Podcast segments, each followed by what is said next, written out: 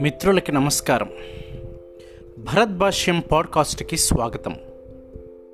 ఈరోజు topic welcome tomorrow. రేపటిని ఆహ్వానిద్దాం. నేను చిన్నప్పుడు ఒక వింత అయినటువంటి విషయం ఒకటి జరిగింది. గ్రామాల్లోనికి ఎవరో ఒక నల్లటి ముసుగు వేసుకున్నటువంటి స్త్రీ వస్తుందంట.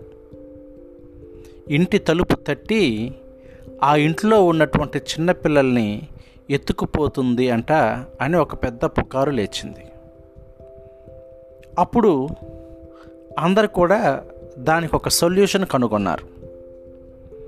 ఒక బొగ్గు తీసుకొని అందరూ కూడా తమ గుమ్మాల మీద లేకపోతే తమ ప్రహరీ గోడల మీద ఓ స్త్రీ రేపురా అని రాశారు. అది రాసుకున్న ఇంటి దగ్గరికి ఆ ముసుగు స్త్రీ వచ్చినప్పుడు అది చదివి ఓహో వీరు నన్ను రేపు ఆహ్వానిస్తున్నారులే అనుకొని వెళ్తుందంట. అలా ప్రతిరోజు వచ్చినప్పుడల్లా రేపు అనే మాట ఉండటం వల్ల ఆ స్త్రీ ఎప్పటికీ కూడా మన ఇంట్లోకి ప్రవేశించదు మా పిల్లల్ని ఎత్తుకుపోదు అని ధైర్యంగా పనుకునేటటువంటి వాళ్ళు.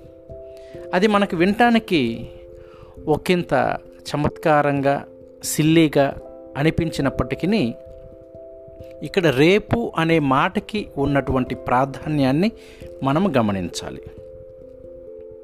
ప్రేమిత్రులారా రేపు అనేటటువంటి రోజుని మనమే వెళ్ళి మనసారా ఆహ్వానించాలి.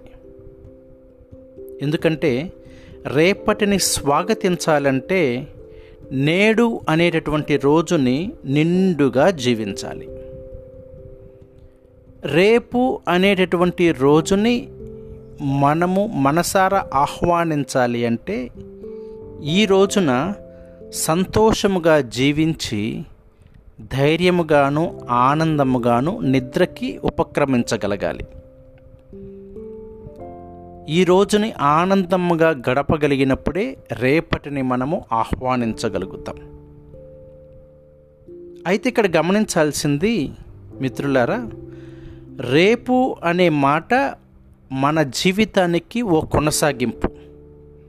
రేపు అనేది లేదు అని మనం నమ్మటం మానివేస్తే మన జీవితము ఈరోజు ముగిసినట్లే అని అనిపిస్తుంది మనకి. రేపు అనే మాటలో ఉన్న గొప్పతనం ఏమిటంటే ప్రతిరోజు ఓ క్రొత్తదనాన్ని మనం ఆస్వాదించవచ్చు. మరి ఆశతోటి ప్రతిదినము ఆనందముగా జీవిస్తూ రేపు అనేటటువంటి రోజుని సంతోషముతోటి ఆహ్వానించుదాం. థ్యాంక్ యూ ఈ పాడ్కాస్ట్ కనుక మీకు నచ్చినట్లయితే మీ మిత్రులతోటి షేర్ చేయటం మర్చిపోవద్దు.